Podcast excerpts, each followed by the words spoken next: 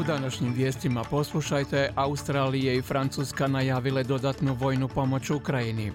Policajci su među poginulima u eksploziji u džamiji u Pakistanu.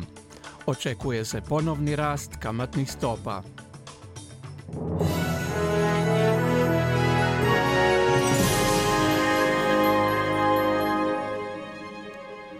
Slušate vijesti radio SBS, ja sam Kruno Martinac.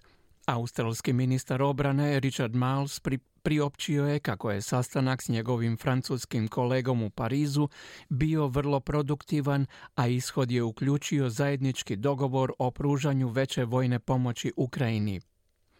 Sastanku 2 plus 2 nazočili su i australska ministrica vanjskih poslova Penny Wong, te francuska ministrica vanjskih poslova Catherine Colonna, kao i francuski ministar obrane Sebastien Lecornu.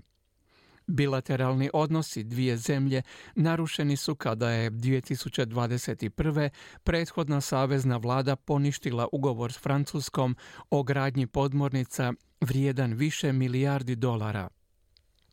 Ministar Mars kazao je da se bilateralni odnosi sada popravljaju i da je dogovor o pomoći Ukrajini znak poboljšanja. Australia and France working together in providing a supply of 155 mm Australija i Francuska rade zajedno na opskrbi Ukrajine streljivom. To je dio stalne razine potpore koju i Francuska i Australija pružaju Ukrajini kako bi osigurale da Ukrajina može rješavati ovaj sukob i okončati ga u svoju korist.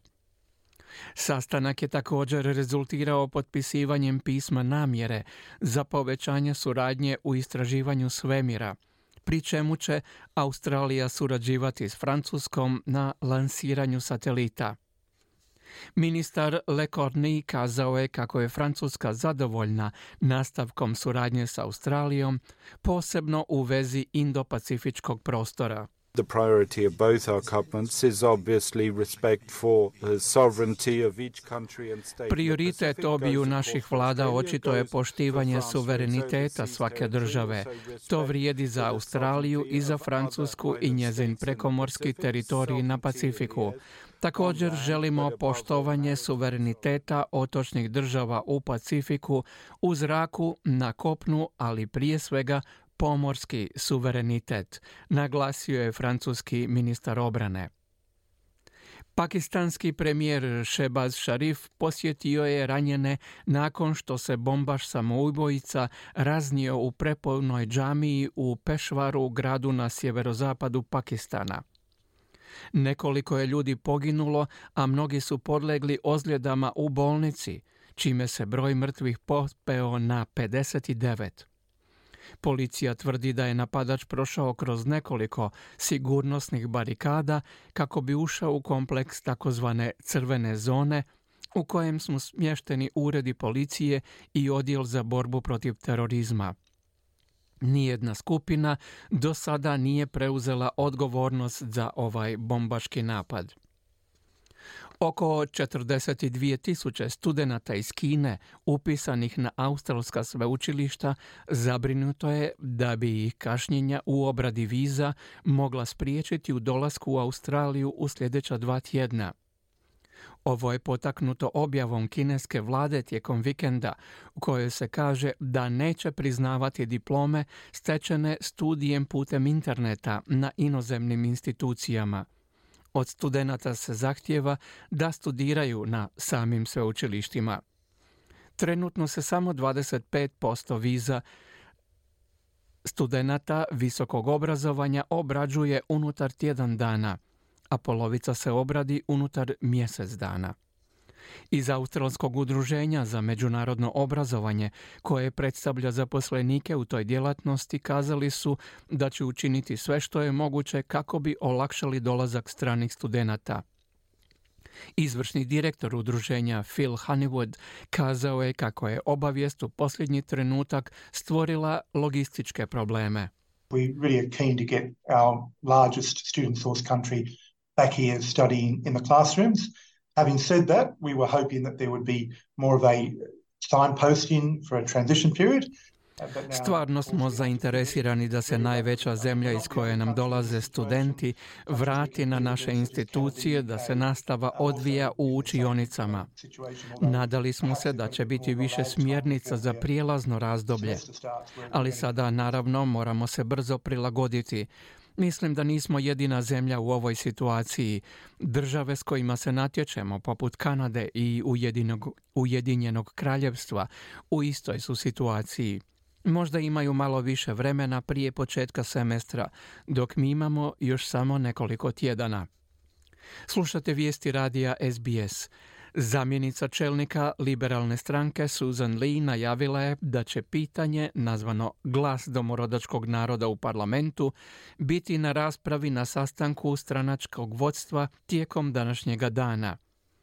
Referendum o ovome pitanju planiran je kasnije ove godine. Čelnik liberalne stranke Peter Dutton još nije rekao hoće li podržati kampanju za usvajanje pitanja, dok su njegovi kolege iz nacionalne stranke izjasnili se protiv toga. Susan Lee inzistira na tome da želi više pojedinosti o modelu, iako stručnjaci za ustavno pravo poput Antomi kažu da bi detalji u skladu s nacrtom zakona bili neprikladni za birače na referendumu jer bi to trebalo doći na raspravu kasnije i biti zadatak zastupnika parlamenta. We do need to see the detail and we do need to see how the voice will materially improve the lives of indigenous communities across Australia. Moramo vidjeti detalje i moramo vidjeti kako će odluka materijalno poboljšati živote domorodačkih zajednica diljem Australije. A mi, dok smo bili u vladi, uložili smo trud u postavljanje tih pitanja regionalnim zajednicama i pokušali smo razumjeti kako su starosjedioci iz svakog kutka ove zemlje htjeli izraziti svoje stavove, kazala je Susan Lee. Predviđa se da će kamatne stope sljedećeg mjeseca porasti za 0,25%, što je četvrti puta od prošloga kolovoza. Ovakva odluka će povećati pritisak na troškove života i tržište nekretnina, a dolazi u trenutku kada se mjesečni pokazatelj indeksa potrošačkih cijena u prosincu popeo na 8,4% s prethodnih 7,3%.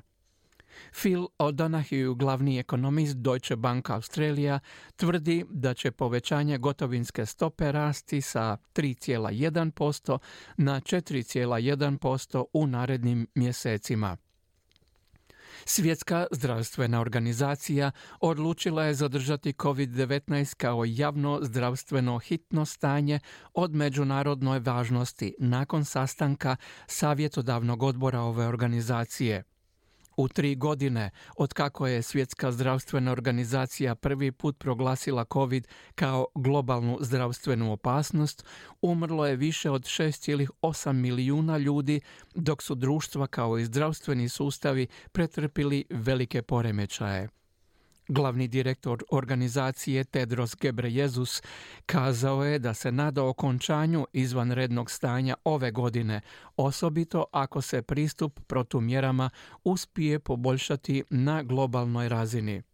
Since the beginning of December, weekly reported deaths have been rising. Od početka prosinca tjedni broj prijavljenih smrtnih slučajeva je u porastu. U proteklih osam tjedana više od 170 tisuća ljudi preminulo je od COVID-19, a to su samo prijavljeni smrtni slučajevi.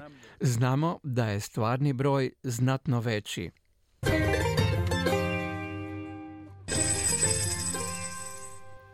Danas australski dolar prema nekim svjetskim valutama vrijedi 0,71 američkih dolara, 0,65 eura te 0,57 britanskih funti. I vrijeme danas u glavnim gradovima Australije, Sydney oblačno, mogući pljuskovi, temperatura do 27 stupnjeva, Melbourne oblačno 23, Brisbane oblačno i pljuskovi 31, Perth djelomično oblačno 36, Adelaide sunčano 26, Hobart djelomično oblačno 24, Canberra djelomična na oblaka uz mogućnost pljuska 27, Darwin djelomično oblačno, mogući pljuskovi i oluja i 32 stupnja Celzijeva. Slušali ste vijesti radija SBS. Za više vijesti posjetite SBS News.